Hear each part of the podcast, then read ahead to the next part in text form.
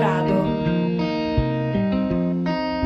La differenza del, diciamo, del prodotto finito da animali che stanno all'aperto a quelli che stanno diciamo in stalla è così abbastanza marcata diciamo da un punto di vista di resa gli animali che stanno in stalla danno una resa maggiore in quantità però quelli che stanno all'aperto danno una resa maggiore in eh, gusti, sapori, eh, profumi, proprio perché trovano delle erbe fresche, eh, anche erbe spontanee che sono veramente profumate e sono eccezionali. Naturalmente l'allevamento brado è, è un po' più difficile che non in,